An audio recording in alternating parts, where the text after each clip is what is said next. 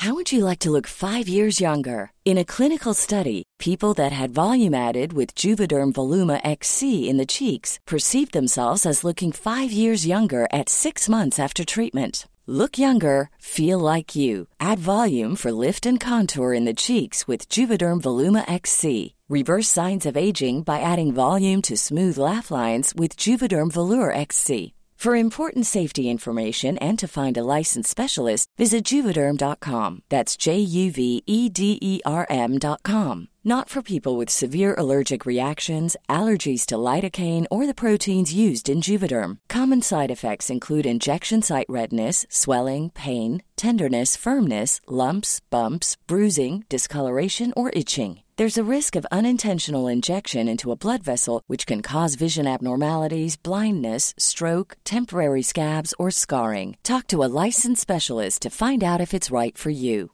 One size fits all seemed like a good idea for clothes. Nice dress. Uh, it's a it's a t-shirt. Until you tried it on. Same goes for your healthcare. That's why United Healthcare offers a variety of flexible, budget friendly coverage for medical, vision, dental, and more. So, whether you're between jobs, coming off a parent's plan, or even missed open enrollment, you can find the plan that fits you best. Find out more about United Healthcare coverage at uh1.com. That's uh1.com. Hey, it's Ryan Reynolds, and I'm here with Keith, co star of my upcoming film, If, only in theaters, May 17th. Do you want to tell people the big news?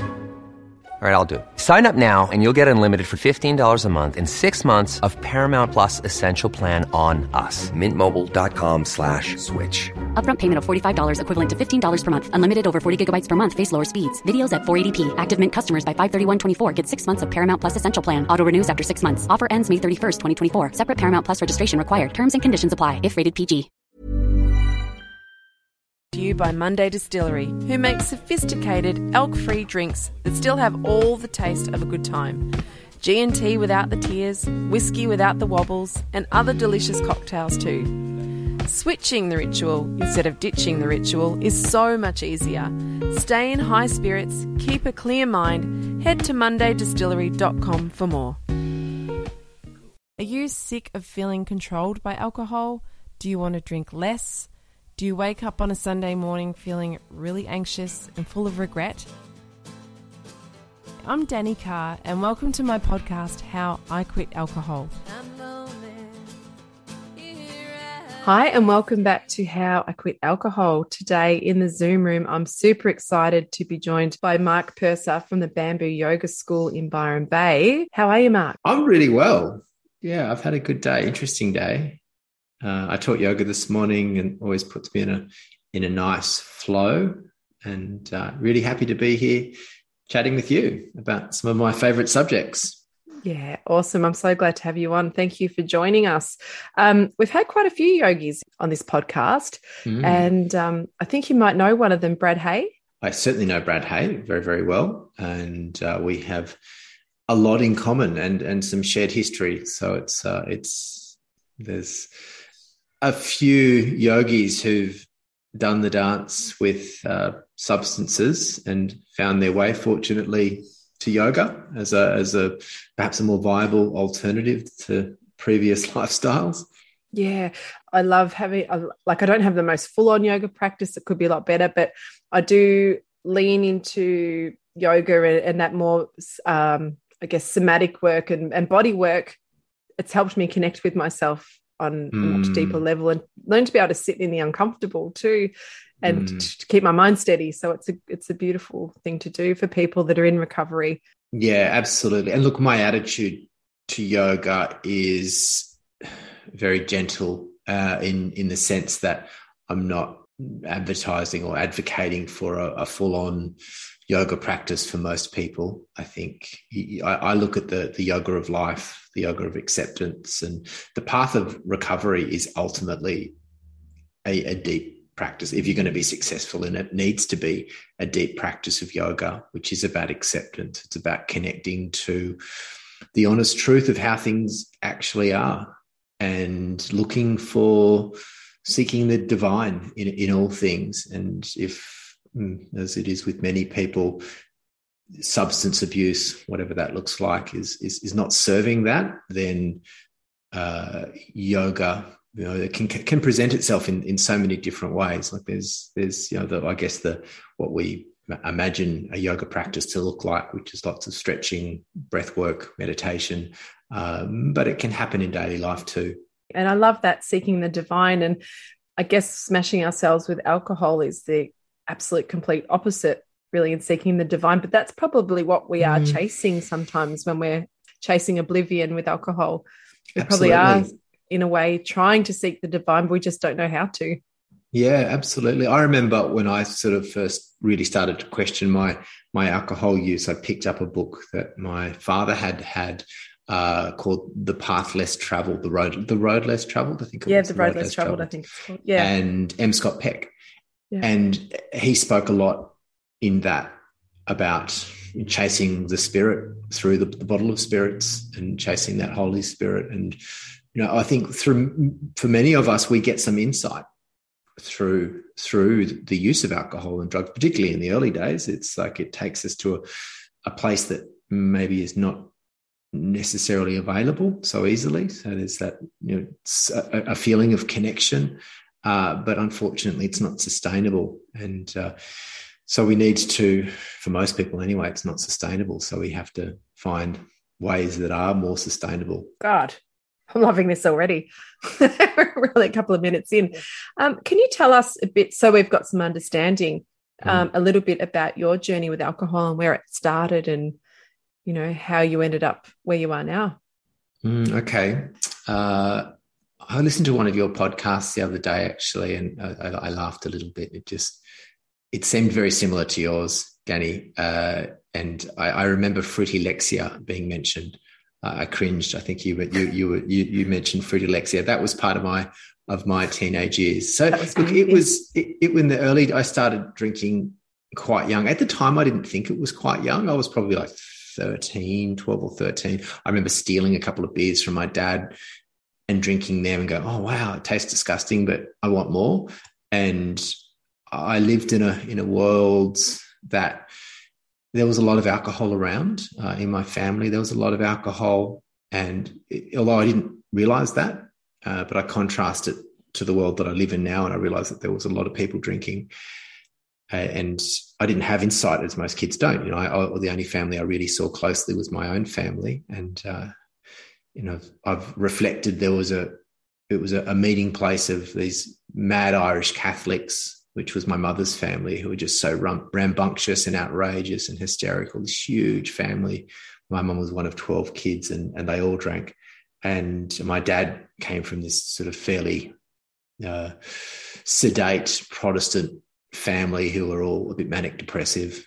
And uh, so there was, but still liked to drink. So there was, it was a, a meeting place, uh, and I was in the middle of that. So I, I, took to alcohol quite young and, and with great enthusiasm it was fun. I had a lot of fun in my teenage. I was really wild and and I didn't like rules. Uh, I I was fairly smart as a young kid, but my education got somewhat derailed when I discovered alcohol. It wasn't just alcohol; was smoking weed uh, in there as well. But yeah, alcohol just lit me up. It was a, a lubricant for a, a, lot of really good times. Uh, Fruity Lexia, as you mentioned, was was cheap and cheerful. We yeah. I think we, we used to get casks for four bucks. Oh yeah, like, it was it was like a dollar each. Everyone would put in a dollar, and you get a liter of wine. It was so bad. So bad. I think back now, so bad.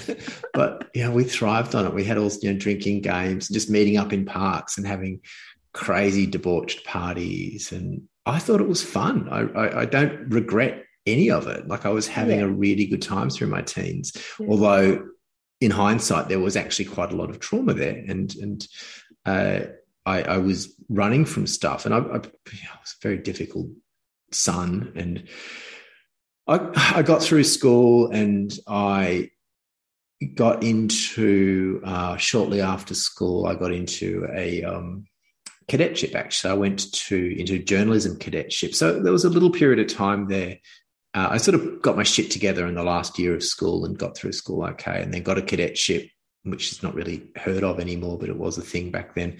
And uh, and then I was okay for a few years. I mean, I, I was sort of transitioned into the workforce. I was working for a big media company, uh, and alcohol and drugs was a huge part of that. But it didn't feel problematic. It didn't really begin to feel problematic until I started to pull in a slightly different direction.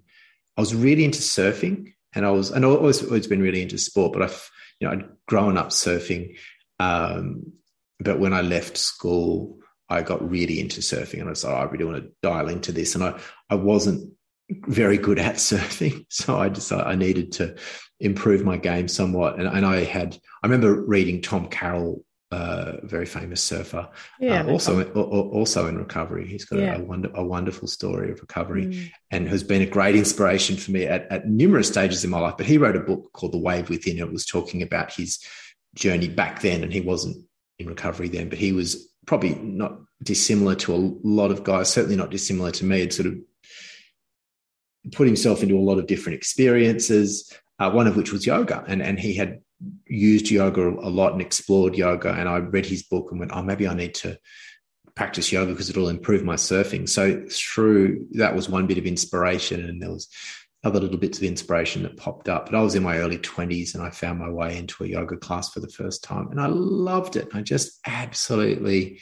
loved that sense of being precious, uh, so present and the letting go of anxiety. I, I, didn't realize, I think, how anxious I had been for so long. And, and I, I took to yoga like a duck to water. Um, and that was, I would have been 21. But at that point in time, I certainly didn't want to stop drinking. That wasn't part of it. I, I, had thought that, you know, I'd probably just moderate drinking and I'd just naturally drift away from it to other things. Uh, and from sort of there, I, I found a, a, another yoga teacher who was up in Byron Bay, Lady Louisa Sear, and I moved up to Byron and started practicing, studying more in, in, intensely. And uh, I did a teacher training and started doing a bit of teaching. And then I actually drifted away from that and I went to, I never stopped practicing yoga, but I went to university, did a, a degree at university and, and sort of had a bit of a career. They had a family, had kids sort of fairly young, I guess, in my mid 20s.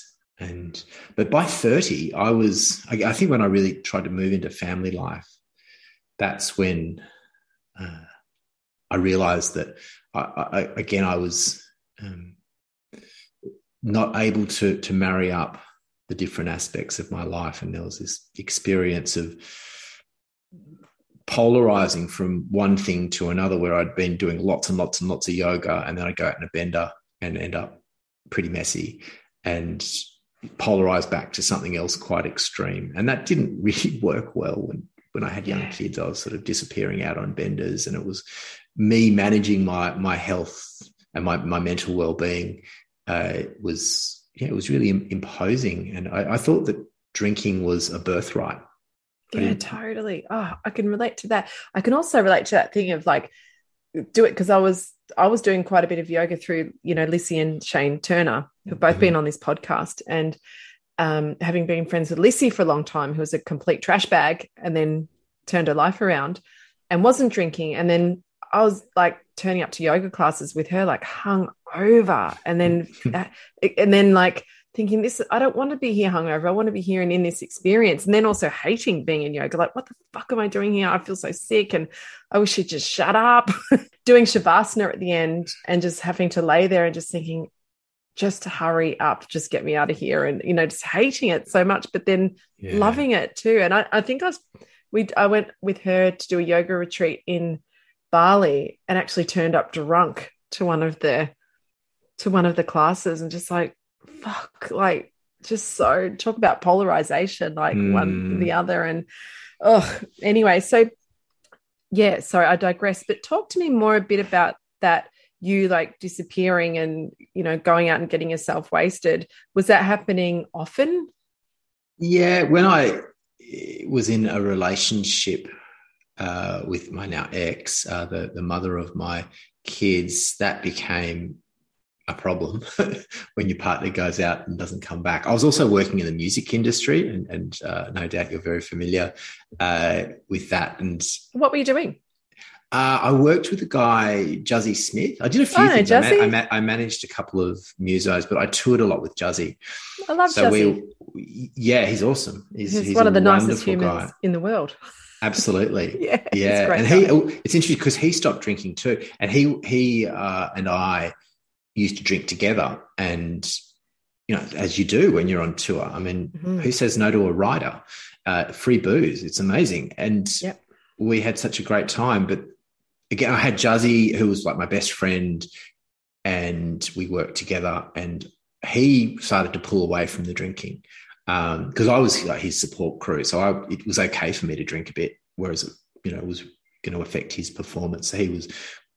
Some people just get it, and he got it. You know, he was he was wise, and I had a few, quite a few other friends actually uh, living in the in the Byron Shire. I'd sort of have my I'd have my two sets of friends, some of whom were really tuned in, my yoga buddies, and just not even yoga buddies, but some friends who just understood that drinking too much was not great for the soul. And then I had my other friends who just loved to party, and I would choose which friends that I wanted to hang out with. You know, am I going to have a, and I would move from one group to the other. That is And- so fucking amazing. Like, sorry, I just have to stop you there. That having two sets of friends, then useful, isn't it? consciously making that choice of like, actually, I'm going to hang out with the trash bags tonight rather than the ones that know that drinking's not good for the soul because that's not convenient for me right now. yeah, Like, exactly. fucking- that's incredible. I've never heard anyone say that, but that's amazing. Yeah. It was a it was an interesting period of time of my life, and it wasn't just a couple of weeks. There was years that looked like that, and so my relationship, and it did not work well in a relationship. My my uh, partner um, was of the moderate type who didn't really like drinking, and you know I'd be I was with her for that reason because I didn't I knew my alcohol was my alcohol consumption was problematic and left to my own devices i would not be able to control my drinking so one of the strategies that i implemented was to surround myself with people who would h- help me to moderate my drinking into to surround which was on face value actually fairly sensible. But uh, she, one of the you know being in a relationship with somebody i'd disappear and drink or if i ever did drink i usually drink too much. And she didn't really like drinking. She was a really moderate drinker. And having young kids you know doesn't it wasn't working. So that relationship deteriorated. Uh, it wasn't just that. There were other other reasons as well but it and when we broke up uh, i went to being a single parent and that was really difficult for me being a single parent like i was you know, as i said i was a dog off the leash so i could just i moved back into byron bay and i was 30 years old and i was acting like i was 21 again and i was going out all the time and but still i wanted to be a good parent i was really passionate about my kids and really had a, a strong vision for what I wanted to be for them, and it just wasn't meeting up. There was no, uh, there was no balance in this. So, you know, fast forward over a, a couple of years, it, it got pretty bad, and and I ended up with some not insignificant mental health challenges. I became really depressed, and I started seeing actually a, a psychologist at that time, or over that time. So I probably started seeing her just not long after I broke up with my partner, but uh, that relationship with the psychologist went over a few years and uh, her name is Rudha Nicholson and she's actually a meditation teacher in the insight meditation tradition. So she introduced I had done a lot of yoga and I'd kept up a yoga practice. Like I always kept but it was more just for sort of physical fitness but she introduced me more to the meditative contemplative aspects of meditation and yoga and I went through her, did a, a, number of longer sits and did, went away and did a few sort of longer meditation retreats. And, you know, we're dancing over, over years here, but again, I ended up, uh, I, I never really wanted to stop drinking. I always thought if I could do enough of this stuff, I would get to a point where I would just be able to drink normally. And and that never came true. I ended up actually spending a lot of time in the the mangrove yoga ashram which is this amazing huge yoga center just outside of sydney. And i just you know going in there for sort of a month at a time. But then i'd let and i was it was amazing. I was learning so much. I'd feel fantastic. But then i'd start drinking again. It just didn't feel right. And i and i, I think what happened to me over that period of time was it was just about coming to a, a place of acceptance through and the, i think the meditation really helped. That I just came to a point. It's like, you know what? If I really want to have the life that I dream of, uh, and I really want to fulfill my potential in this life, then I'm really going to have to let go of alcohol. It's not going to work. Uh, it's it's there's I can't have it both ways, and and that was this dawning realization that happened over years until I got to a point where I was actually able to to stop drinking completely, uh, and that was over ten years ago. Now I don't think I've touched alcohol for over eleven years actually. So, and and from that point when I actually stopped drinking completely, and I actually went to rehab, and that was really helpful. I went into a um, like the point before stopping drinking it again it, it had gotten pretty bad uh, not so much the drinking I, I never you know drank to this point of like complete obliteration but it was just my i was just sad i felt i was just so sad this real deep abiding sadness of just not being able to live the life that i wanted to live and and and that's kind of what got me in the end just this sadness, this acute, ongoing sadness that. Uh, and so I stopped drinking. I went to rehab. It was a 30 day rehab, which was enough to give me the jolt that I needed. Uh, and then, you know, I got a lot of support and fellowship through AA. That was really amazing. I got a lot of support through there. And then, and then came deeply into yoga and came back to my yoga practice in a, in a whole new way and, and really seeing seeing the whole thing from a bigger perspective at that point. And I had some fantastic yoga teachers who were available to me at that time who were teaching meditation in, in the yoga tradition. So mm-hmm.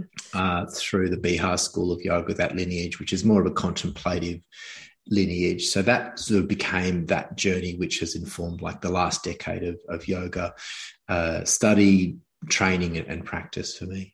Yeah, wow. Wow. So uh, there's about a million questions I want to ask in all that.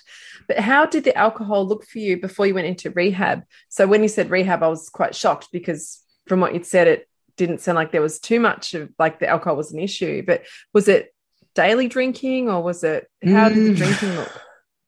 It was, yeah, it, it was for me, there were spurts of daily drinking, uh, but it wasn't ongoing daily drinking for a long period of time. It was more binge drinking. It was so I'd drink intensely for a few days uh, and then I'd stop for a so few binges days. for I, a few days and then yeah. Stopping, but the, yeah. The, I think the big problem for me though was I was on my own. So actually, the last couple of months, I had actually my sister lives up in the the Hunter Valley, beautiful place up on um, on Milbrodale, which is yeah just outside of sort of the main Hunter Valley on the edge of these national parks and stunning. I ended up up there working for a rural contractor and I was driving tractors and fixing fences and I thought I was having a rural renaissance. That was kind of in my head. That's what I thought I was doing, just having a bit of time in the country and just getting things sorted. And I've been, as I said, been working in the music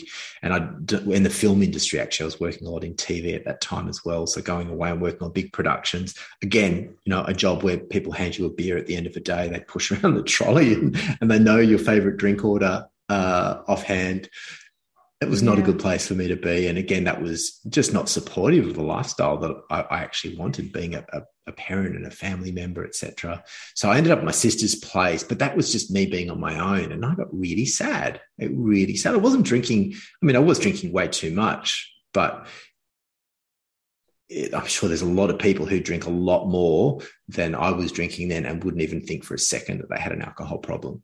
Uh, mm-hmm. Uh, but it was. I think I'm very sensitive, as I've sort of reflected over the years that I'm, I'm a bit of a delicate little petal. That when I'm good, I'm really good. I'm, I'm robust. I'm I've got an amazing mind. I'm capable of doing things and dealing with emotional complexities, and I've got a lot of stamina. I can I can get a lot of things done. But there's I can't take that for granted. I need to look after myself. I need to eat really well. I need to sleep really well. I need to meditate every day. You know, for me, a yoga practice is compulsory. Uh, and when I don't mm. do those things and mm. add alcohol and, and, you know, a bad diet into that as well, which alcohol sort of somehow supports a, bad diet, smoking cigarettes, and, and all this all the silly things my mental health took an absolute tumble i was really depressed i was thinking about suicide you know regularly not just a passing whim uh, so i had yeah that was sort of where i'd got to but there was also there was always this glimmer of hope too i think it was i think two things for me got me sober one was fear of actually shit if i keep going in this direction uh, it could get really bad. You know, I could actually end yeah. up doing something stupid. I could hurt myself. I could, yeah. I could, you know, I could take my own life. You know, do yeah. self harm in a way that is uh, I can't get back from, or, or just get mm. so far away from things that who knows where it's going to end up. I just I could see the path ahead, and it was scary. It didn't look good, and but there was also hope that I if I turned things around there was a glimmer of hope. I still had a nice relationship with my kids. Uh, I was still a member of a family. I still had my mental faculties and physically, I was still fairly strong. So I felt that I could turn things around, and if I if I made those choices, which uh, yeah felt difficult and challenging, and, and it was like stepping in a different direction, and it involved a lot of trust, uh, and it involved getting a lot of help and asking for support where I had been traditionally a bit of a lone wolf, I think, and just trying to figure things out on my own. Uh, it involved me becoming uh, much more humble and and you know being prepared to ask for help and then listen to the advice that was given to me. Yeah, absolutely. And I love what you said being able to focus on the glimmers of hope. So, and I would say that for people that are listening to this podcast, and if you're feeling that you're just too far in it and there's no way out, mm. I would really recommend to just try and, you know, focus on the glimmers of hope, you know, and focus on on where there is that possibility for change. Mm. and and head towards that rather than you know focusing it all on how this is too hard i can't get out of this you know yeah focus on the possibility of change because it's always there you know. There is always mm. a glimmer of hope in something you know and how you said that there was you know you knew you had um, good relationship with your kids or there's always something that you can kind of anchor into i guess. Yeah and i felt i think for me i often reflected that relationship with my kids was probably the biggest one uh, and that i i wanted that to be i wanted that relationship to succeed and I hadn't I'd had issues in my relationship, particularly with my own father, and I really wanted I didn't want to be that guy. My dad drank too much, and he had issues with his mental health, and I didn't want to repeat that. And I had also uh, and I also had people around me who didn't drink, and I, I had people who had who were shining lights, and I think that's why it's so important for you know a the work that you're doing and other people out there who are just sharing that message of actually it's possible. And it's not only it's not you're actually not trading in for um, uh, something you know worse. You're actually getting something better. You'll you'll have to hand in something. You'll have to hand something over and accept that okay maybe i can't do that one thing. But as it was explained to me once it's like you get it's like you've got this huge pizza and and you just want one little piece but because you you've got this one or pizza or a cake whatever you're into this this one little piece uh, you're hanging on to that means you're missing out on all the rest of it. But if you just give up okay i can't have that little piece but that little if i give up that i can have all the rest of it. So i've given up alcohol but what that's actually meant for me is that i can have relationships. I can run a business. I can actually be a functional, sustainable member of the community. My kids adore me. My ex wife adores me. She thinks I'm amazing. You ask her, I'll give you a number.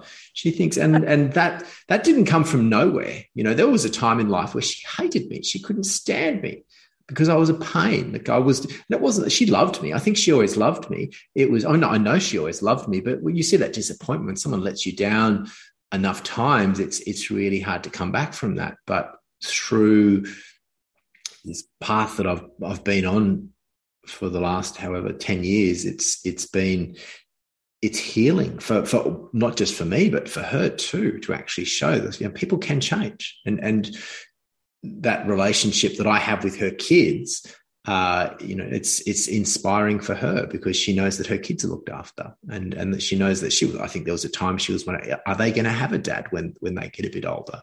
And now they know that they've got a dad who's she knows and they know that they've got a dad who's really present for them uh, because i'm not just caught up in my own melodrama all the time or my own you know running from one party to to the next party i'm actually you know being a parent is actually a priority to me but i also i have so much fun like i'm i'm living this incredible life which involves having a lot of fun and you know fun in a way that i didn't think was possible actually yeah, wow. Oh my God. I love so much what you said about that. By, you know, just taking out one slice gives you access to all the rest of the, mm. you know, hmm. the whole. And just because you're taking out one slice doesn't mean you're missing out on anything. Actually, you're gaining this whole other thing. Yeah, life is so huge. There is so much possibility and so much depth and complexity and so much satisfaction in the little things. Uh, so much yeah. satisfaction of being present in a relationship and as in the yoga tradition, it's so clearly stated, like the ultimate sac, uh, the ultimate satisfaction is actually through service of actually being of service to to others, service to life. So rather than just caught, I mean, alcohol is is in many ways for a lot of people, particularly if you're if you're having a, a complex relationship with it, it's quite selfish. We're just caught in this little. It makes our world really small. We're caught up in the loop of our own melodrama. So uh, so often, you know, dealing with hangovers and just the just the simplicity of which is fine for a lot of people. But I think there's a certain type of person that it just it limits them. I, you know, I don't like to say generally alcohol is bad. Uh, because I see a lot of people who drink and it doesn't seem to worry them or affect them. But I think it's important for people who who are questioning that relationship with alcohol for whatever reason. Like you don't have to be a crazy alcoholic to want to give up drinking. Mm. Uh, that if you just feel like maybe life would be better without it, then yeah, I'm here to say it is. Like for me, it is. Mm-hmm. And I think a lot of other people, like friends that uh, who you know whatever realm, you know, whether that's yoga or, or music or whatever, who've who've explored life without alcohol. Uh, I remember going to um, festivals with John Butler and and hanging out with him a bit. And it was he didn't drink at that time, and or if he did, it was very very little. And seeing that, you know, him him in the in the back uh, in the green room, just sort of hanging out, you know, sipping on it. Everyone else is just on it, and he's mm. just.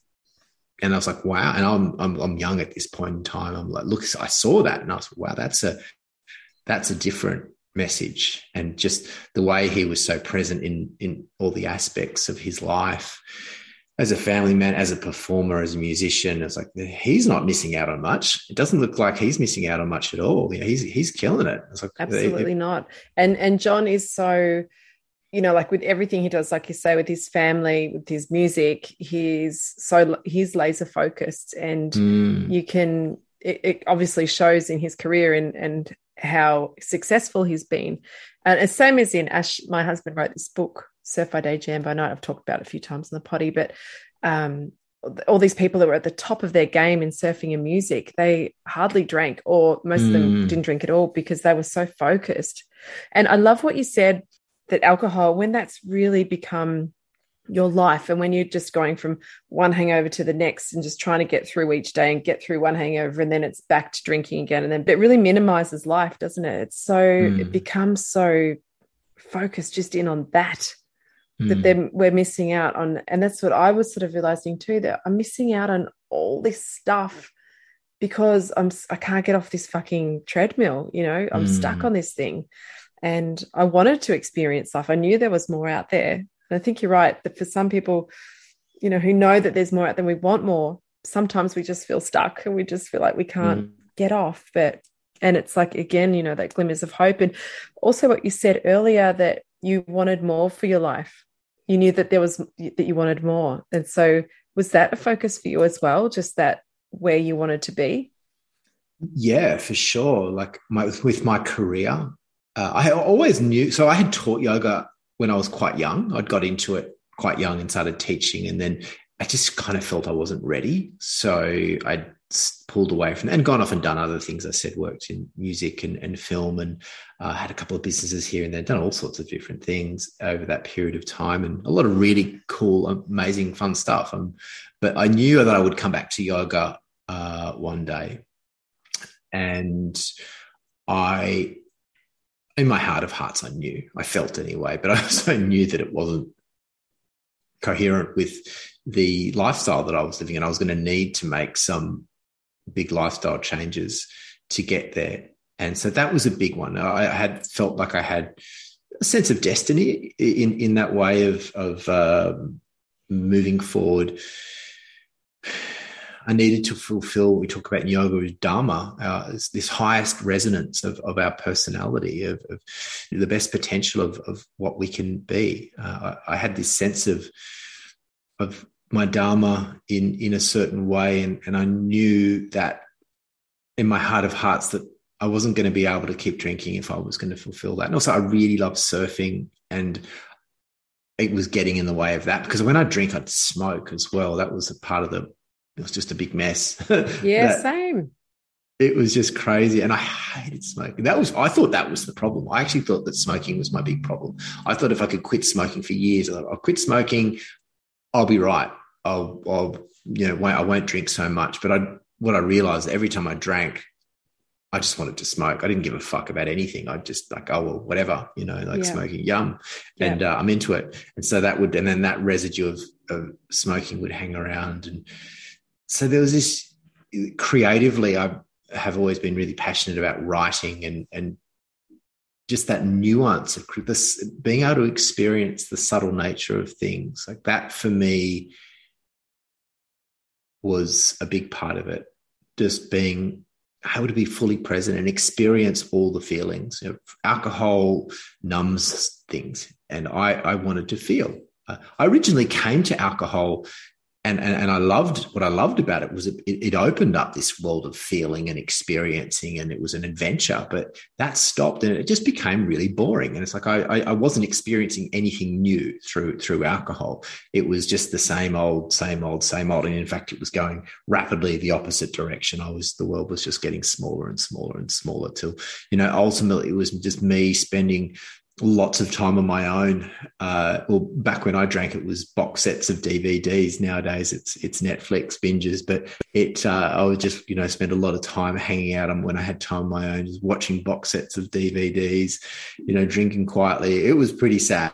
It was there wasn't a yeah, it wasn't the rock and roll lifestyle that I'd been hoping for in my life. And I'm really happy to say that the the last ten years has been uh, yeah, I wouldn't say completely the opposite. There's been still been time on my own, but it's different. You know, I've had a lot of adventure, a lot of travel, travel you know, all over the world, and, and but it's it's not just about doing all the cool things. It's actually I've done a lot of cool things, but it's just being satisfied with the simplicity of things and actually just accepting. Like mm. that's a big part of it. Just accepting normality of life and and being really deeply accepting of who I am uh, and not uh, my my emotional well-being is generally fairly good. You know, I talk about just feeling being right-sized. You know, I have my I, I had this issue with self-esteem. Like I I didn't think that I was good enough, or I'd flip to thinking that I was just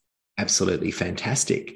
And this I talk about yoga and, and, meditation being the the evolution of the personality even that we're through this work we're just cultivating our personality and just evolving into this deep acceptance of of who we are who we actually are and, and through this journey of self-knowledge coming to know deeply who we are we can become the best version of us.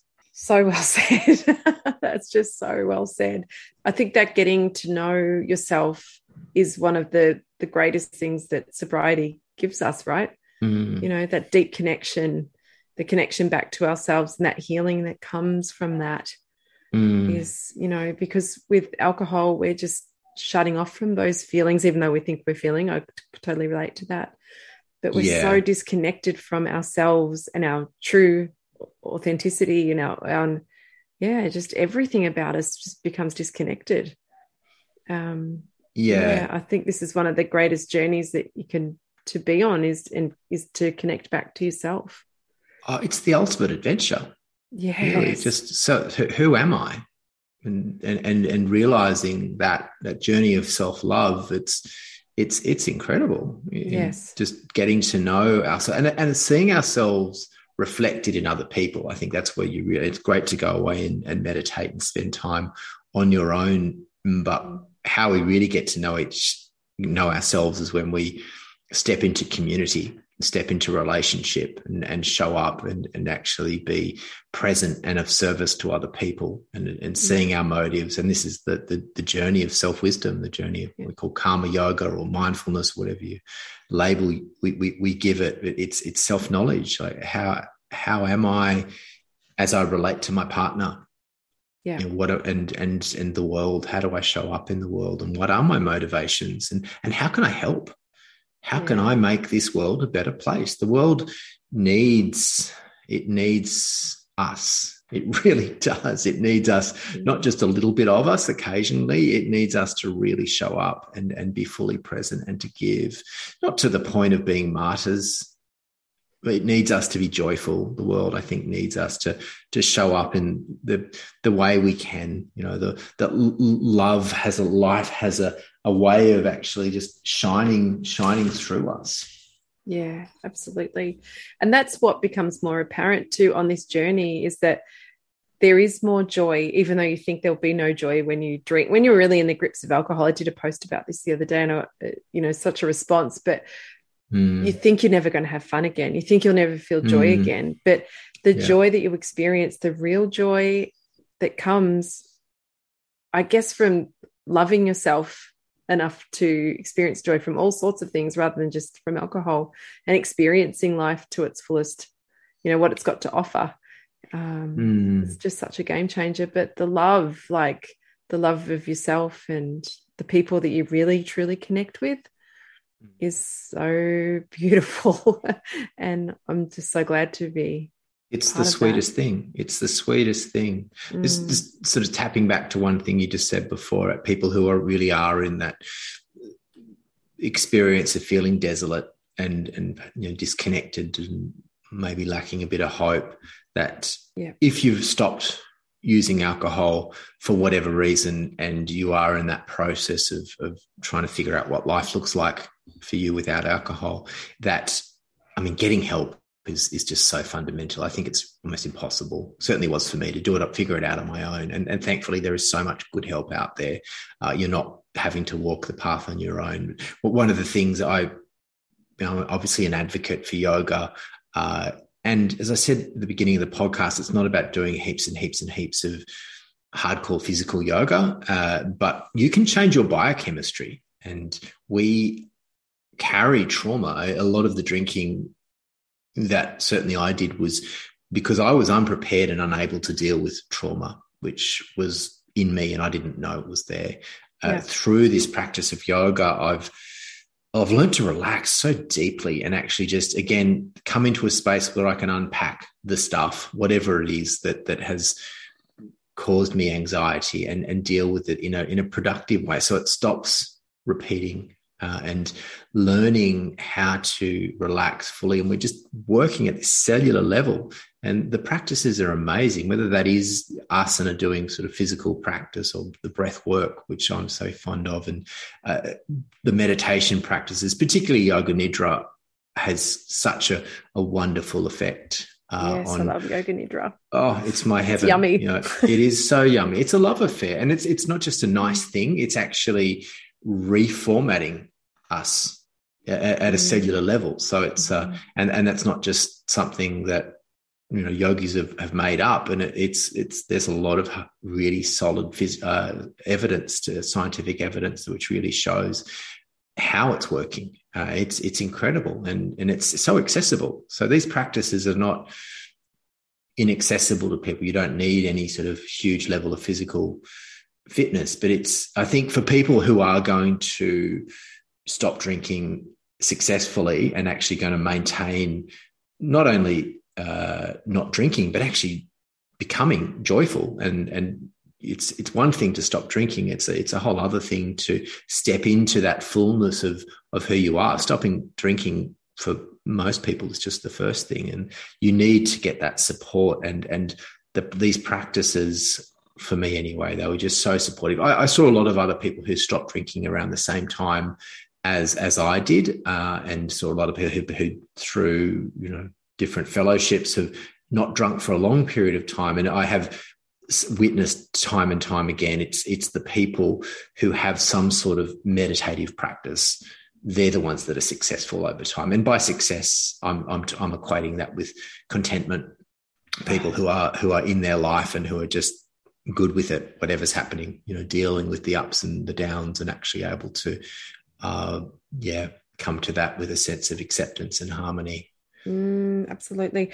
Because I think having that mindfulness practice, whether it's with the breath work or with yoga or meditation, uh, this is for people listening, is that you're able to then recognize your own thoughts and, and rather than engaging mm. with them, you're able to witness them and not having to engage with them, but just you can look at them with curiosity. That's the first step. Mm, but then also, like you say, on a cellular level, when like so when I meditate in the morning, I always notice areas of tension in my body. And so being able to, or I can feel perhaps throughout the day, uh, particularly if I meditated around two o'clock, I can feel that I'm quite almost pulsing inside like this energy is quite high and so i need to slow my nervous system down because i'm quite an mm. on person mm. and it's so beautiful in that i can rather than just be on, on, go, go, go, go. Which I guess the the antidote for that for me used to be to drink, right? That was my way mm. to slow mm. down. But now I can go with my breath, go inward, really feel what's happening in my body and ask it to just slow down and to just be with it, recognize it, and then just gently ask it to slow down. And I can instantly just, ah, that's better, mm. you know, and to recognize that in ourselves. And that's what I love about the practice the most then you do, like you say, you said earlier, you start to notice the little subtleties in life and you become more in tune with everything around you too, not just what's going on inside yourself, but mm. yeah, what's going on externally as well. You're just more in tune. And you know, it takes a while, well, hey. Like it's it not does. like an overnight thing.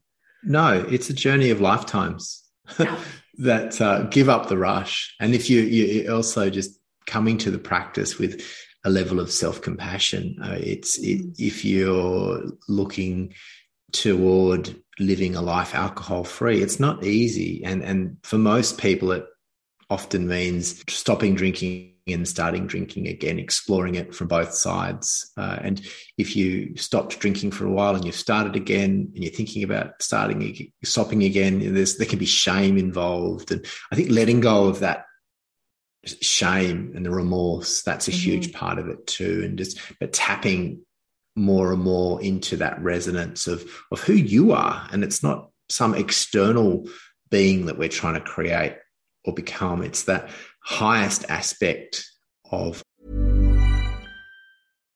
one size fits all seems like a good idea for clothes until you try them on same goes for healthcare that's why United Healthcare offers flexible, budget friendly coverage for medical, vision, dental, and more. Learn more at uh1.com. Spring is my favorite time to start a new workout routine. With the weather warming up, it feels easier to get into the rhythm of things. Whether you have 20 minutes or an hour for a Pilates class or outdoor guided walk, Peloton has everything you need to help you get going. Get a head start on summer with Peloton at onepeloton.com of who we are, uh, which is actually true. There's nobody is a complete dick, and the, the, shame that comes with with alcoholism, we can think that sometimes, like I'm just a waste of space, and mm. that's never true. That's never true. Every yeah. human has a has love in them. Every human has a, a, glimmer of divinity, and our job is to find that glimmer of divinity and and shine the light there and, and make that that's going to be the candle that's going to lead us out of the darkness uh, and yeah. that people through and people get it like it's i get it i see people who you know are in the just the deep deep doldrums of of alcohol abuse and and just that I, say, I get it i really feel for you you know i really i know and it's not me looking at like looking down on you. It's like, I get it. Like I've been there, man. I, I know it's it's yeah. hard and it's sad and it's it's difficult, but it's yeah. possible.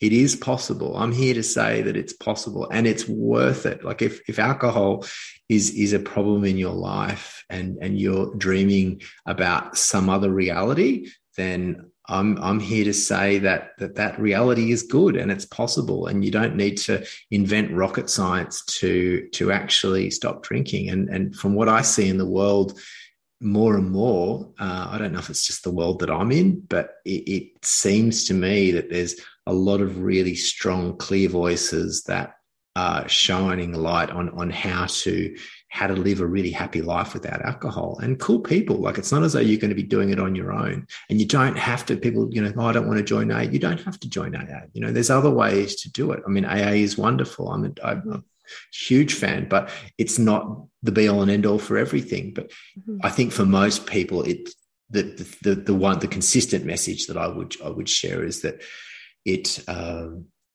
it, it is something that we need to do together. And I, I think addiction takes us away from people. And, and if we want to get well, we need to open our hearts and, and we need to connect mm-hmm. with, with others and, and, and trust. Part of connecting is actually trusting other people to be able to help us because I think the world wants to help. If, if we open ourselves to that, the world wants to help. That's certainly been my experience. Absolutely. When I, I think when I become available. Yeah, people love people when people ask for help and they show their vulnerability. Most people want to put their hand out and say, "Absolutely, you know, I'm I'm here for you, and I can hold you and help you through mm. this." Absolutely, yeah. yeah. And uh, there is, and that's one of the reasons I have this podcast is to show that there is always that possibility. There's always a possibility for change, and you know, there's a possibility in everyone to change. And um, one thing Gabor says is that um, there's a there's a part of you that loves you enough to get you here today. There's a part of you that loves you enough to tune into this podcast or to join an AA group, or mm. you know, it's it's not all lost, and that's also a glimmer of hope there and a, a and a possibility. You know that there is a part of us that loves us enough to want us to be well and to want us to connect, and that's the part yeah. we want to focus on and and work with. Is that that part of us that's that is love Mm, honoring that part and, yeah. and and connecting to that part. I often look at it like a it's a little flame in a fire. You know, you've you've mm. you've got a fire that's been diminished, but the, the, as long as you're alive, there is a there is a, a glimmer of hope, and that by coming in, blowing some air onto that that little coal, that little glimmer, you can rekindle the fire and and and build that fire uh, and just often it's just a question of actually not messing it up. I, I often reflected back on my journey as, as the growing of a garden. What, what I would do is I'd create really cool things in my life. I would make things, start businesses, set myself up in a way that was like, wow, something's really happening here. And then I just F it up. Like I'd hit the, I just hit the button, just destroy the relationship, destroy whatever it was. And it's this self sabotage because I wasn't confident enough to step up into that version of myself. I, I see that now. But what I had to do and the, the journey over the last decade has been I mean, yes, I've been asked to do things, and yes, I've it's this journey of of stepping up and just doing that little bit at a time, but also not hitting the fuck it button and not just destroying things. And and for me, when when I started to drink, that was my way. I just check out, and and whatever had been happening to that point could until that point could just sort of go by the by. I was like, ah, oh, yeah, whatever. I'll do something else. And and so I don't do that self sabotage. And as a result, there's been this journey of of things evolving naturally in their own time. Like the garden has just grown in its own way and i just have to pick the weeds. It when when when they pop up make sure the garden gets watered and fed which is you know just the the basic self-care. And um, keeping the keeping my life as tidy as possible i think being accountable is a big part of it for me. And making amends when I when I step out of line, and I you know I still say things. I'm in a relationship which is is with, with my partner. It's and you know I'm I'm a bit bullheaded and and selfish and uh, but then I apologize and she, and it's amazing because she does the same thing. Like we make mistakes and and we you know do whatever and which doesn't feel right, but then very shortly afterwards there's there's an apology usually from both of us going oh okay and that's that's transformative stuff. Apologies are powerful. Apologies are really powerful stuff that can, it just helps to disarm. I'm sorry, you know, I could have done better. That not apologizing and saying, "Oh, you've you've done this," and you know, it's actually I'm not even going to focus on what you're doing. My my my journey is just dealing with me, and I'm sorry for my part in that. Even though it probably wasn't all me, my focus is on just what my part of it was, and I'm sorry for that. And in the future, I, you know, I'm going to try and make it better in this way. And and that's that just gives other people the permission ultimately to do the same. Oh, absolutely. And uh, you're so right. And I think, uh, I guess it's one of the AA steps too, I guess, in a way, is that making amends of, of going mm. back into your past and, and clearing that wreckage. Um, an apology does go a long way. And sometimes we feel this sort of like, ooh, or this tightening. Of, I don't want to, I don't want to go there. If the, you know, if you have mm. to apologize because it seems so scary and there's so much shame sometimes around, we feel shame when we've done what we we we perceive as being the wrong thing. Mm. And when we feel that shame, I mean, it's it's awful to feel shame. No one wants to feel shame. If you can push through that, it's like you say, it's so freeing. Mm. Yeah. Yeah. It's it's usually taking up more space in our in, in our mind than the other people. If oh. we're ruminating yeah. on something that we shouldn't have said or shouldn't have done, it's usually taking up more space for us. Everyone's always just thinking about themselves. Human beings are, are just caught up in, in in their own in their own little world. And it, it just helps to unpack. I remember when I first came into recovery, I just felt like I had this huge, I spoke about dragging along a suitcase of all my regrets and, and all my unfinished business that I needed to deal with. And, and those first few years of recovery were definitely about sorting out. Now, I mean, that was back tax. It was dealing with the tax department. It was, you know, fixing up old relationships. It was making amends to my parents and, and being present in the family. So there was a lot of, but people don't want to hear you saying sorry all the time. Mm. You know, mm. they don't want to hear about me talking about what was going on 10 years ago, but they are very interested, And I think, in that, you know, living momentarily now of actually like if I'm if I'm making a mistake or I'm out of line, just mm. owning that and and and being uh, I mean, no one loves a holier than thou yogi. it's uh. I don't want to be that guy. It's certainly that's definitely definitely not where I am. Yeah, absolutely. There's something so good too. If I, I just think in saying sorry, if you can get past that shame, and as you say, even in the day to day, that you know we're in relationships, we're always fucking up. You know, even mm. as a mm. parent, like even saying to the kids sometimes, sorry, you know, actually, and actually apologizing. You know, if I did lose my temper, or and mending that relationship to mending mm. that little bit of rupture in your relationship or with children or with any part of your life, I guess it yeah, actually yeah. feels really good once you get through that. I don't want to, but then you do mm. say sorry, and it feels so good. And with your kids, you're role modeling. Like yeah. you're, if you're you're saying sorry to them, being accountable. There's certainly when I grew up, there was this huge division between parents and kids, and it was wasn't very often that my parents apologized toward me that I can recall. But I've done it with my kids consistently, and then they do it and they role model, and it's yep. it's changed the dynamic of our family. I think a big part, you know, is not passing trauma down the family line that I mm-hmm. inherited trauma from whatever reason down my family line. And and through this work I'm doing my best anyway. I'm definitely I'm no candidate for sainthood but I am doing my best not to pass it on to my kids. And it's interesting seeing their relationship with alcohol and that it's so different you know, they've obviously, I've got a daughter, one who's 20 and one who's 19. So, wow, uh, really? So, so tw- 22 and 19. I got off to a, a, an early start. Mm-hmm. And uh, that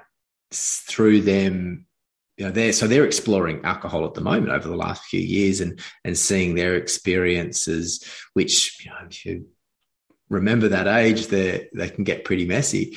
Uh, but they make the mistakes and then there's they step away from it, and it's I, I don't see I, I, see a lot more wisdom asserted mm. around alcohol uh, from them than certainly that I, I, was part of it at at the similar age, and that's that's inspiring. That's really inspiring to see. Mm. You know, it's the evolution of the species. Ultimately, mm. as I often say that to my kids, it's like you are the you're the evolution of the species. That you're you're which is awesome. You just you know, they're carrying forward into the future, hopefully paving a, a, a better world for everybody. Yeah, I think kids these a lot of kids now, hopefully, they're becoming less peer peer oriented and more oriented towards the the parents because they're feeling a closer connection. Not like back in the day where kids should be you know mm. seen and not heard, and there was no real strong connection, I guess, to the parents. Now it's changing, although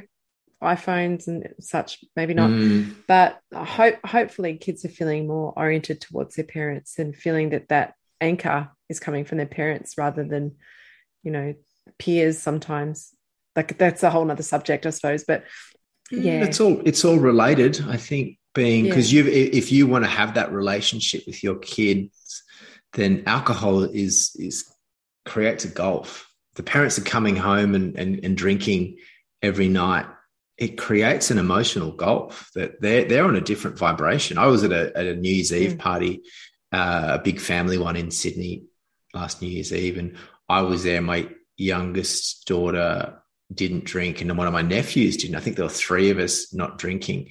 Everyone else was on it, and it was like you know, by nine o'clock, it was just us, and we were having this lovely conversation. Everyone else is just done it just a completely different wavelength, right? And uh, and then the next and the next day, New Year's Day, we had this. My again was my my youngest daughter uh, and my nephew, who's about sixteen. We went off fishing and to, to the day, and we went sort of all of these explored all these little cool little beaches, and we had this amazing day. Meanwhile, everybody else was asleep, and you know, we get home at two o'clock or whatever in the afternoon and everyone's just starting to become coherent. And it's like we are literally just having a, a totally different experience of, of the last 24 hours. And that's a choice you know that's a choice. And and I I'm I'm happy with just sometimes I, I did, did I, New Year's Eve I think oh I'm a bit boring because I needed to go to bed probably a little bit earlier than than what was cool. But uh, it's lovely. I've never regretted waking up in the morning and not having a hangover. I'll tell you that much. Same. Oh my god, never ever do I regret not drinking. I tell you what, that, you know that's for sure. Oh my god, I, I seriously, I could talk to you probably for about five days straight. There's so many things I want to ask you, but I'm I'm aware of the time and kid pickup and all the rest of it. But quickly, I wanted to ask you in early days of sobriety for you how would you deal with the with the cravings that would come up or if there was something if there was an uncomfortable that you didn't want to sit with how did you deal with with those those feelings i got, and I got a lot of help i got mm-hmm. a lot of help i was really uh, I was very rarely alone for long periods of time. As I said, I went to rehab, and that was really useful uh, in my. How early, long? Sorry, how long were you in rehab for? Uh, that was a twenty-eight day rehab program. Okay. Yeah. So when you came out, weeks. Uh, I had, I was going to AA meetings. I had friends around me. I surfed a lot.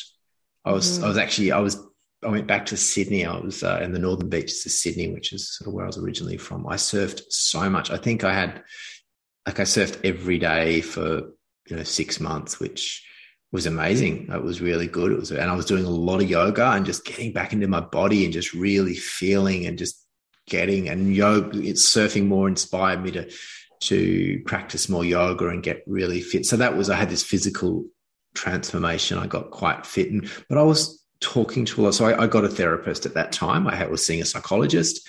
Uh, went and I was going to AA meetings. I had a, a few friends I'd met through there and I was talking to them. I was connected. I made a real point of connect, getting connected. I remember this psychologist I was seeing, he, he gave me a, some homework uh, one day. I said, look, I want you to, you know, because I went into this session and, and I was just talking to him about all my problems. And he goes, I want you to call three people this week and I want you to ask them how they're going. And I'm like, oh, and I remember leaving, I thought, I can't believe I just paid, you know, whatever it was, 150 bucks to, to hear that. That's just silly business. But I thought, all right, well, I've paid the money. I'll, I'll do it. And so I did that. I remember calling people randomly just hey how you going? What's going on in your not talking about me and my story and, and what you know how how anxious and, mm. and, and messy i was. I was like, how are you going? And all of a sudden i wasn't thinking about me anymore. Yes that's a ripper that one. That's awesome. Free advice. Mm. yeah i paid 150 bucks for that. You can have it free. There you go, people. but it, it was in, it was just the simplest of things. Because it, it, what it I mean as I said before is uh, um, So it's it's Gabor Mate. You said I thought it was Gabriel. Gabor, Gabor Mate. Is it the opposite of addiction is connection? So if you want to, that's actually Johann of, Hari who said that. Oh, is it okay? It was always attributed to Gabor. To Gabor, no. Yeah. Uh, Johann Hari did the TED talk on it. Okay, it's true. Yeah. You know, it's it's a yeah. universal truth. Yeah. And uh, I'm saying it. You can quote me on it. The Buddha said it. the, the, Buddha. Everything everything gets contributed to the Buddha. It, uh, I'm sure the Buddha said it.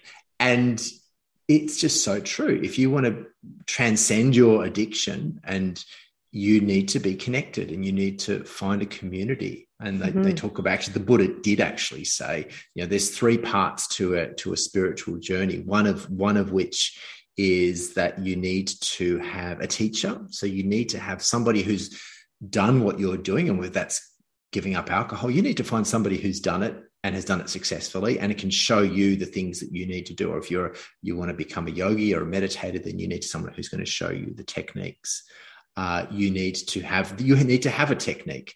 So you need to have some sort of system uh, that you apply, whether that's a, a, yoga practice, a meditation practice, or maybe you know if it's twelve step recovery, whatever it is. And then you need to have a community. You need to have the sangha.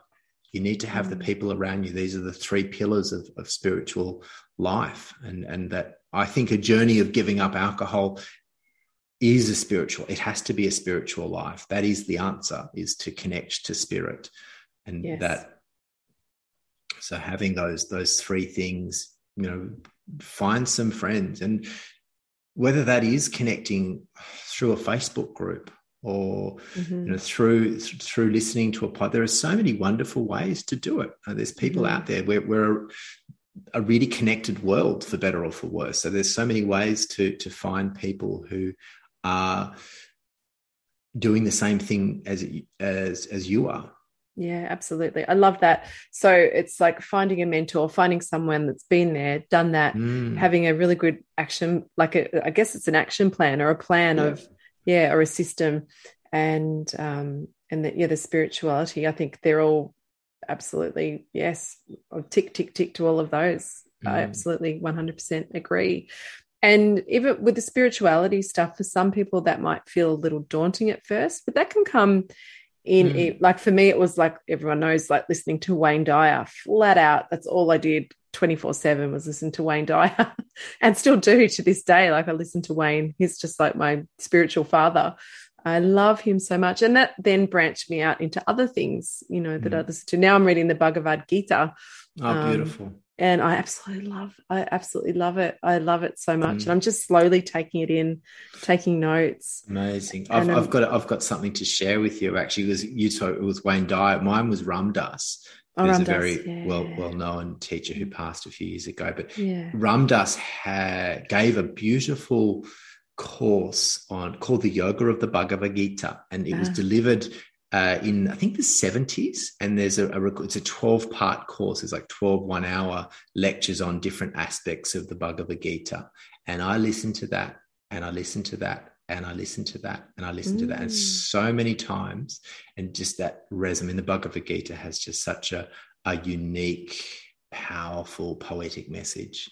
Mm-hmm that. But I'll I'll share this uh, audio recording with you. You can actually find it on the internet if anyone's looking. It's it's quite old, but if you're interested in in understanding deeply the message of the Gita, uh, reading it is one thing, but the commentary around it and tapping into the essence. Ram Dass had a, has an incredible take on it. Oh wow! I'd love if you could share that. That would be.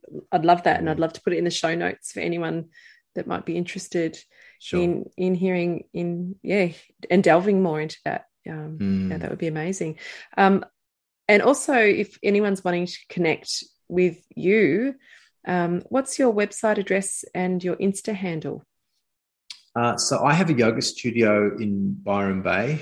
Mm-hmm. Uh, most of my public life is wrapped up in in that, for better or for mm-hmm. worse. And uh, that's Bamboo Yoga Byron, bambooyogabyron.com. Uh, so if you just search Bamboo Yoga, you'll find us. I teach yoga there fairly regularly. I run meditation courses, uh, which you know, is, is, is more of sort of where my my focus is. And talking about this stuff, like this is just fits so beautifully into the tapestry of mm. of meditation. And uh, self knowledge, self awareness. And I run, there's a weekly, if you're interested ever in Byron, I do a yoga nidra practice every Wednesday.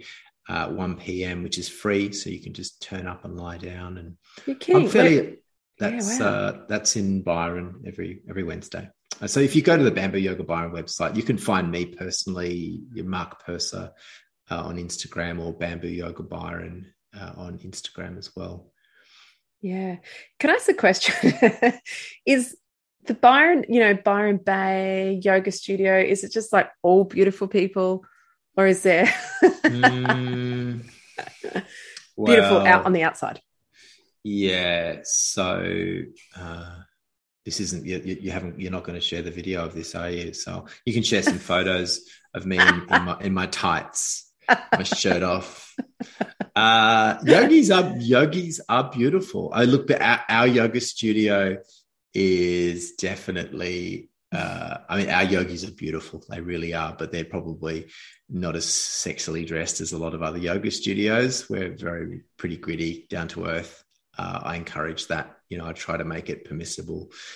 Yoga is for everybody. And look, my lineage of of training through the Satyananda tradition was it was an ashram based tradition. You know, people were wearing gowns, and and there was very little in the way of cultivating the ego. Unfortunately, uh, yoga's got a bit of a bad rap in that way. Uh, it's it's probably deserved it in some instances, but there is deep goodness in in in the the yoga lineage, and there is deep wisdom and this surface level that is so often seen because they're the ones getting the attention because they're you know they're uh, posting on Instagram every 25 seconds that there are the, the, there's a lot of really amazing yogis and yoga teachers who don't have Instagram or Facebook or don't have any social media connection. And the only way you find them is to go looking for them. Uh, I'm trying to sort of be halfway in the middle of we do use social media but it's yeah trying to make it permissive and available and accessible.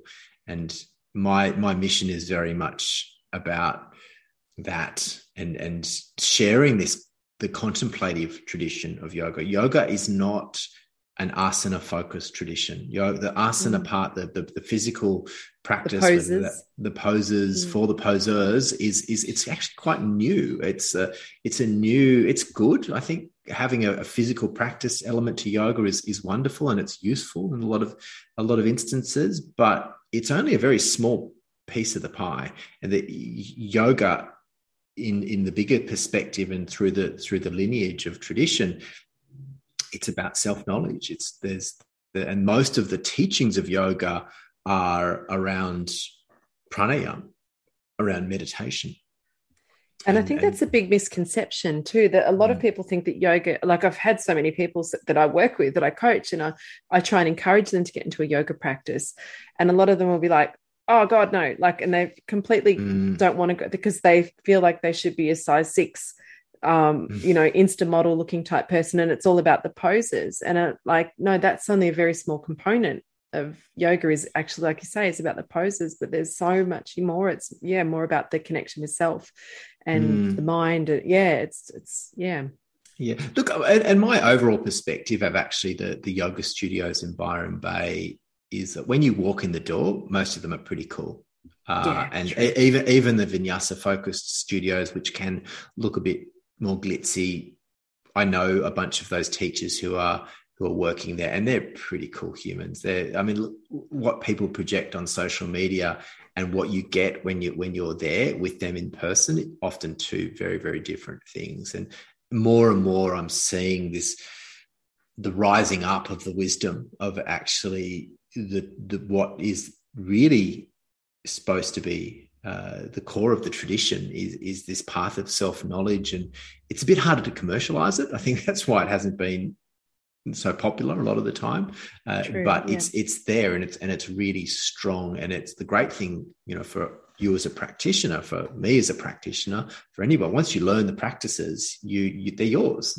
You don't need to go to a class all the time, and you don't need to be there in a busy studio. You can take these practices and and use them for free. I've I've actually got a lot of my meditation practices are on the Insight Timer app, uh, which Oh, you're an insight timer. Yeah, Oh, yeah, cool. m- me and about a million other people. So there's there's no Yeah. lack of choice. Uh, Yeah. But it is nice to connect with the teacher who you know, and uh, I use Insight Time, and there's a couple of teachers who I know Yeah, me too. keep their practices on there, and uh, it's it's a really great resource. So there's lots of cool stuff out there, but it's also it's look in this digital world, there, it's so easy to connect with teachers and teachings and, and content, but it is also still, I think, really wonderful to to get into a room with people and actually be in a room, particularly after the last couple of years of being so Mm. separated, to actually just be in a room of people sharing practice together. Yeah. Uh, that is a beautiful thing. Absolutely. Yeah, I tend to do my yoga practice at home. Now that Lissy and Shane Turner, who I'd usually practice with at the Yoga Mm. Shack, they've moved. It's like, oh, yeah. Look, and I do, and I have been a little shy, I must say, to go out and venture out into other yoga studios. And I guess, too, sometimes when we're worried about beautiful people and all the rest of it, that's a reflection of where we're at also in Mm. ourselves sometimes. So I guess it could be worth even sitting with that and, and just inquiring curiously into that a little bit. I, Yeah. I don't feel so much like that myself anymore maybe a little, but I, I know that definitely comes up with people that I work with and that I coach. But I think, Yeah, definitely. And look, if you go into a busy yoga class and, and you're not feeling great in your body or your mind, it can be a bit intimidating if you're going to a vinyasa class or power yoga and are, these people are so fit and flexible. It's like, oh my God, you know, I feel like an, an idiot. And it's, but uh, I mean, even as a teacher, I look at some of my students sometimes, oh, they can all do it better than I can. And, and that's cool. Like it's it's it's fine. It's not about me being better than that, but it, it definitely sometimes triggers me. I'm like, oh my goodness! Like, but I'm. I mean, you can't see me, but I'm. I'm a, like a stocky ex football player. I'm not your your your typical, uh, you know, thin, lithe yoga body. So, Mhm, uh, but again, yo- yoga, as I said before, it's the evolution of the personality. I just need to be the best version of of who I'm supposed to be. Yeah, that's it. absolutely. Yeah, yeah. Um, just quick, sorry. Um, I keep saying I'm finishing up, but I'm asking another question. But also, or this is more of just a um, a comment, I suppose. But um, Bessel van der Kolk wrote a book called "The Body Keeps the Score." Oh yes. I don't know if you've read it, but Yes. it's about trauma and Mhm. and how that stores in the body. But he talks at length about yoga, using yoga and its specific trauma for trauma and the Yep. specific yoga poses and for trauma. Do you Yep. ever do that within your classes? Yeah, absolutely. so, wow. so what, what uh, Bessel van der Kolk was a, a, one of the early advocates of polyvagal theory, you know, uh, uh, exploring this field of polyvagal theory, and it is uh, a huge part. I mean, particularly our teacher training work that we do, we we take a deep dive into polyvagal theory and. Mm. It doesn't actually change the way we practice it at all, really, because ultimately what polyvagal theory has just shown uh, is just actually how on point these yogis are. And if particularly if you're doing yoga in, in a particular way, and I think what they're pointing to is it's this deep activation of the, the vagus nerve. So staying in a parasympathetic nervous experience, don't get for the fully amped yoga practice. It's fun and it can be really nice, but it's not going to get you into that point that you're actually beginning to transform trauma. So, I mean, you are quite literally through, if you can develop a, a deep relaxation experience in the physical body and, and through that, through a deep relaxation uh, experience in your nervous system and your mind, you are literally rewriting your DNA. I mean, that, that is what's going on. And Mm. you are creating new sense inputs and you are re- redefining who you are. It's, it's incredibly powerful stuff. And this, the yogis have known this for millennia and, uh, Mhm. and the, it, the current science, it's incredible. It, it, they're really just showing more and more. And I, find it fascinating. I'm a, I'm a total nerd for that stuff. Uh, and but it hasn't, as I said, it doesn't change how I practice or teach because it's just what I was taught to do through the lineage Mhm. that I've been trained in, which is not so much about the the power vinyasa yoga anyway. I mean, I've done that in the past, but most of my yoga, my yoga often looks like an afternoon nap.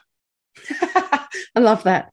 Well, you know, my yoga, I, li- I like, to- I do a lot of online yoga through YogaGlo, but in the morning, Mm-hmm. part of my morning practice when I'm doing my journaling, I just have to anyway because I'm a bit stiff, but I just get up in the morning and do um, like some cat cow Mhm. and then some uh, like downward dog, um, a bit of child's pose, and maybe I'll do some sun salutations if I'm, you know, starting to feel, oh no, I'm going to keep going. But even just that small practice every day. I remember my very first yoga teacher, um, Ros down in Torquay. She said, even if you do one yoga pose a day, Mm. that's great. You know, if that's all you can manage for the day, even if it's just one downward dog or, you know, Absolutely. anything. Yeah, just one. And, and, and that's not just a throwaway. That's actually really true. You know, Yeah. there's a lot of merit in that. And that just the, if you can do, it's the things that you do consistently over a long period of time that are make, going to make all the difference.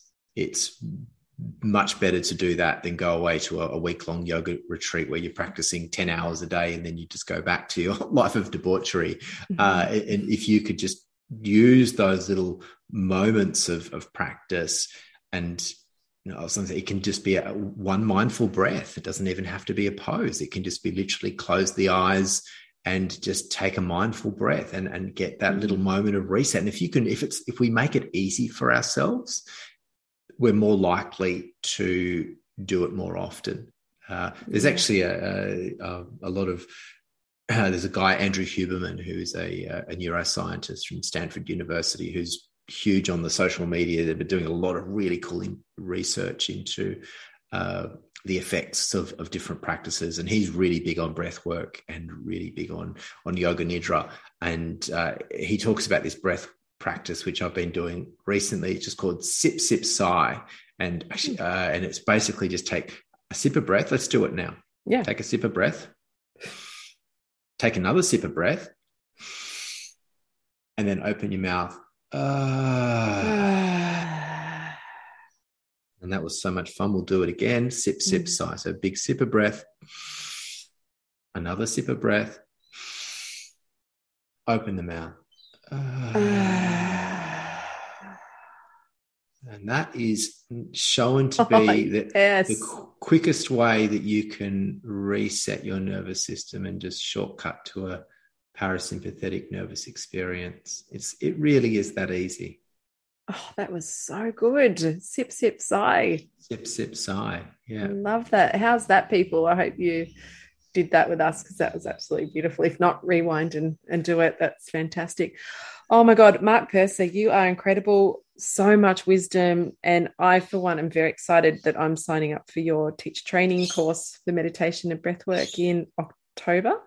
October. Yeah, Yes. I'm so pumped to do that. I'm really excited to jump on board and and learn from you. And It's a great journey. I mean, ultimately, I can show you a bunch of different techniques and, and we can get nerdy around different aspects of philosophy. But the ultimate practice that happens is just is when you connect to your own practice and, and moving through uh, a journey like that with a group of people it's it's it's powerful stuff it really is cool and just Oh, meeting yeah. the people we meet through the journey together and it just probably not stuff that we would be doing if we were drinking and that's Yeah. uh well if we do if we were doing it it would be a very different experience absolutely. And that's part of that, isn't that living the rest of the the rest of the pizza, you know, Mm, like really absolutely. All these other things. And for sure, there's no way in a million years I would have signed up for meditation and breathwork teacher training, you know, five, six years ago. But or maybe I would have, but I might have turned up pissed. Yeah Just ask Lucy Turner. yeah it's interesting I, I actually i went to a uh, vipassana retreat many years ago probably 15 years ago which was a, a week long and i saw one of my friends there who also had a problem with um substance abuse and we're literally there and i'm having a cigarette on the way there and I'm like, here, I uh, passed him. He's in the car. He's also having a cigarette in the other way. And I- I've kind of, we're just looking at each other. And we're just like, oh my goodness, like here we are. And I knew that he was going to the same, the same course, and we're both having a cigarette. And we sort of pulled up at the same time and just looked at each other and just, I mean, we had a laugh about it. I've, I ended up studying yoga with this guy a, a few years later. And he sort of, we, we both thankfully managed to find our way back. But look, it's, it's, it sometimes it looks like that. It's, it's probably better than to do that than not to do it at all. Uh, Oh, God, yeah. But it's um, it, yeah, this it's it's nice to come to things with with an element of fresh. And when you when you do let go of drinking, we have to do something. We have to do something. The, the only thing that human beings can't do is nothing. We're not very good at nothing. And meditation is not the art of doing nothing. Meditation is the art of doing things with awareness and doing things mindfully and being fully present when we do things. Uh, so, you know, we have to do things. And, and when we stop drinking, more so we have to be we have to step into life because often when we've been drinking it's been a process of being out of life and when we stop it's like hey let's turn up let's let's get out there and, and have some fun have the experiences have that journey oh absolutely just yes amen to that oh, one thing you could speak to this for me just quickly too that with my challenge groups i just teach some very very basic um, mindfulness meditation practices. Mm-hmm. And one thing, because one thing I always say to them all, and I could be wrong, but this is my experience. For me, the mindfulness meditation or, or my meditation practice is not about thinking nothing. I mean, ultimately, I love to think nothing and get into mm. that blissful zone, but it's about recognizing when there's thoughts mm. and then being able to come back to your focus. So if that's the breath or or your mantra, you know, being able to direct the mind back in a really mm. calm way, I guess. But it's not about thinking nothing. So I know so many people will say, I've tried to meditate, I just can't do it. Mm. I can't do it. I can't think nothing. And it's not, would you agree that it's not about oh, just thinking nothing? Absolutely. Thinking nothing is, is, you know, it's, asking your heart to stop beating. Yeah, exactly. It's an impossible dream for, for most people. Uh, it, it is actually possible, but it, it is a, it's a really advanced stage. There's a, a, a practice that I use called Antar Mouna, which is the inner silence meditation. But the, the thinking nothing part is way down the track for most. And, and even with my current practice, I've been working with this technique for 15 years. Uh, it's a mindfulness practice, and most mindfulness, whether that's Vipassana or, or just general mindfulness practices, have many of the common elements. And it's about listening, becoming fully present with whatever you're doing. So, one of the techniques that I often do is listen to sounds. It's sitting in nature, close your eyes, listen to sound, but be fully present with listening to sound. So if you're listening to sounds and you find yourself drifting away back to whatever it is, go back to listening to sounds. You've got a job to do. Listen to sounds. So actually forget about the, the thoughts, even just bringing awareness to the thoughts. That's another couple of steps away, but just be present listening to sounds. Just do that. And then maybe just focusing on sensations. That's another technique. And then once you've got that coming to thoughts. But if you actually want thoughts, if you're uh, in certainly for the, and when I say I say at the beginning, it's stage, it's even up to a fairly advanced stage, you're still working with this thought forms and and the patterns of thoughts. And this is when you approach your thinking mindfully, we can begin to see, and we talk about this disposition of the witness uh, I think you mentioned that before in, in Sanskrit. Mm-hmm. That's called um, the drashta or, or vairagya, this sort of gentle detachment. So I, am having a thought. Maybe I'm thinking about uh, something I want. And for me, maybe I'm thinking about a new surfboard. I often think about new surfboards, and uh, I'm sure you understand understand that having a surfer husband, they always seem to yeah. just want another surfboard. so how many do you need? how many do you need? I need lots. You know how many? I need more than I already have. Anyway, and uh, all the surfboards. But I'm thinking about my new surfboard. But maybe I can feel into that. Notice the motivation of what's what it is what's driving that thought about the new surfboard or and why do i want the new surfboard? And all of the and it's not about not having the new surfboard it's just about understanding myself better. And this is the practice ultimately where it becomes super useful. And you know surfboards are fairly benign although they do get expensive. And uh, you know if it's if it's drugs or alcohol and you're applying that same thinking and you're not you're just giving yourself a little bit of spaciousness between the thoughts yeah. And also, if you're having a craving for alcohol, then it gives you the ability to also notice that you're having a craving rather mm. than just reacting to it knee jerk reaction where you can go, Oh, I'm having a craving for alcohol right now. I don't need mm. to engage in it. But it's Absolutely. just simply a thought, and I can witness that, and I don't need to be involved with it. Yeah.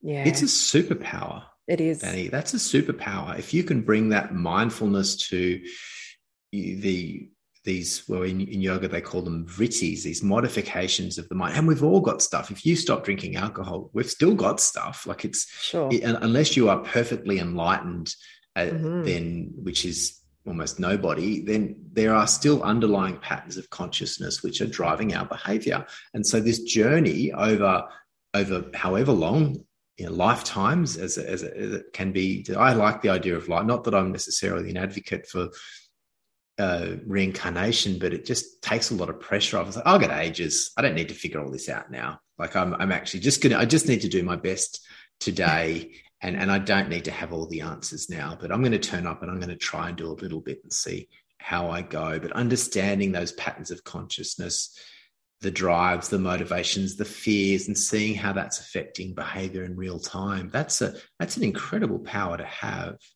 Uh, that we can ultimately make better decisions. That yeah. is going to improve our karma. It, it, will improve our lot. That is the that's the beating heart of meditation. That's that's what we're doing. That's what the whole thing is about. Yeah, absolutely.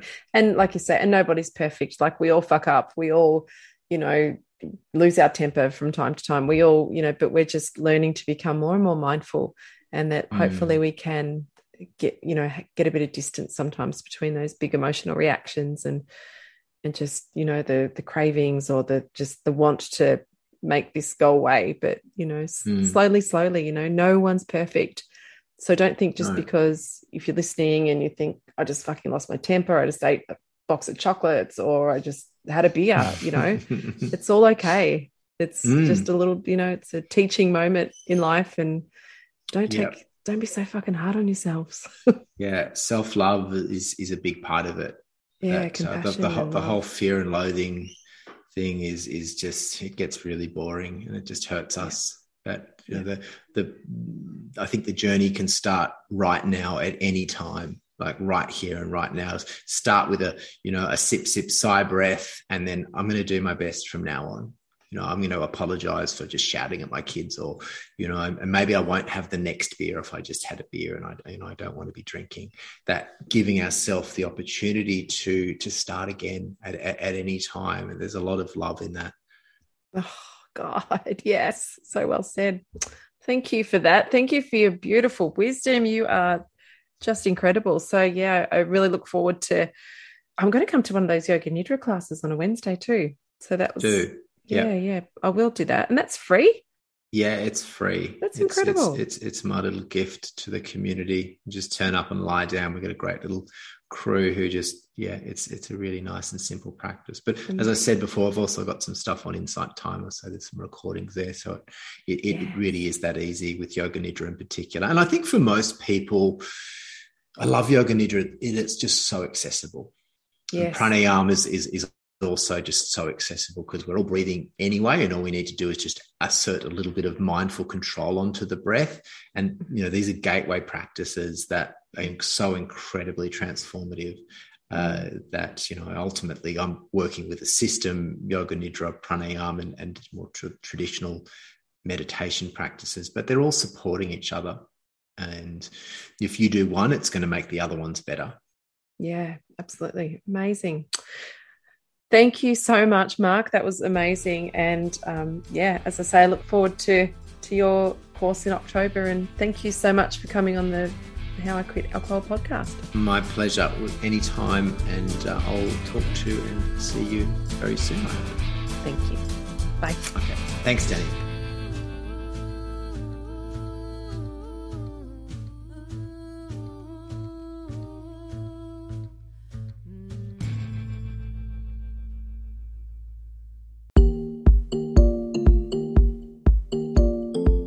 So many of us feel stuck and unsure of how to make positive changes in life.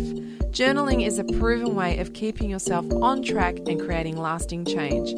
The How I Quit Alcohol Playbook will take you through 365 days of gratitude, daily affirmation, and loads of techniques to help you stay on track and head towards a clearer future. Head to the show notes or iquitalcohol.com.au to grab yourself a copy today.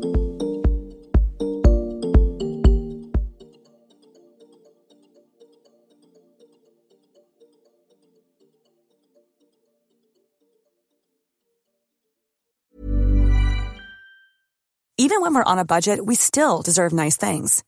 Quince is a place to scoop up stunning high-end goods for 50 to 80% less than similar brands. They have buttery soft cashmere sweaters starting at $50 luxurious Italian leather bags, and so much more. Plus, Quince only works with factories that use safe, ethical, and responsible manufacturing. Get the high-end goods you'll love without the high price tag with Quince. Go to quince.com slash style for free shipping and 365-day returns.